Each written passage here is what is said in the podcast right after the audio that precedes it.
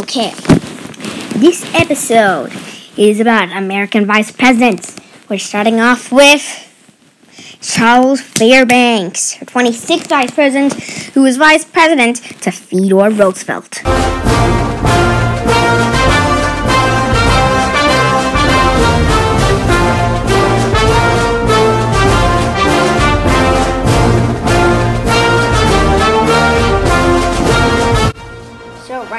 It is 11:55.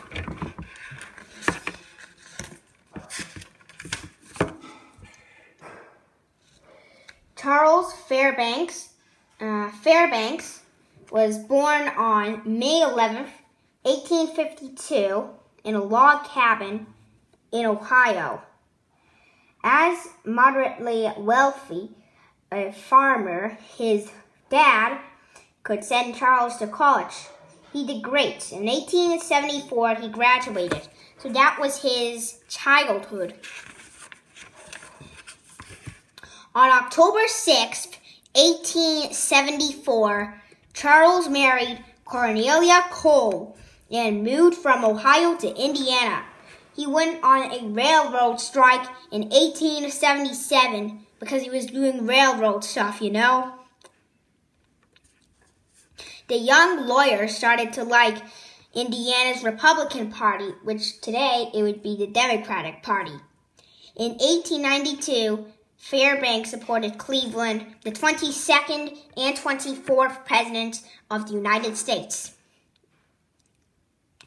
He also supported McKinley, governor of Ohio, when William McKinley ran for president in 1896.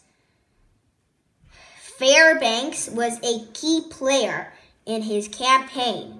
McKinley won the Republican nomination, then defeated Democrat William Bryan in the election.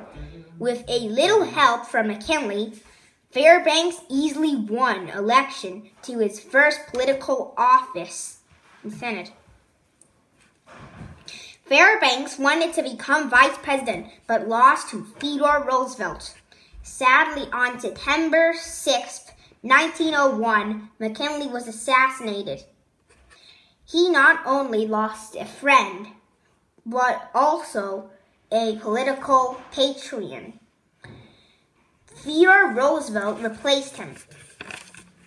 In 1904, Fairbanks was the obvious choice since conservatives thought highly of him, yet he managed not to offend the parts more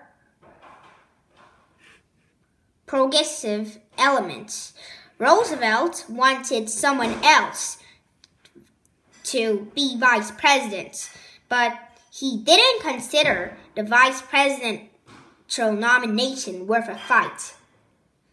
So, Roosevelt did not want to fight about the election. On November 2nd, 1904, Fairbanks was was announced vice president. Fairbanks spent much of his time presiding of the Senate. Roosevelt gave him nothing else to do. In 1908, Roosevelt and Fairbanks did not didn't run again.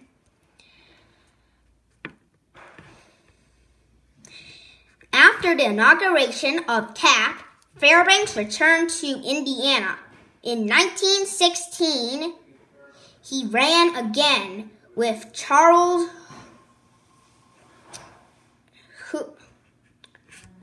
H U G H E S, but lost. After that, he, he retired. Fairbanks died on June 14th, 1918, at the age of 66. He, he was buried in Crown Hill Cemetery. His last words were unknown. Yes, nobody knows them.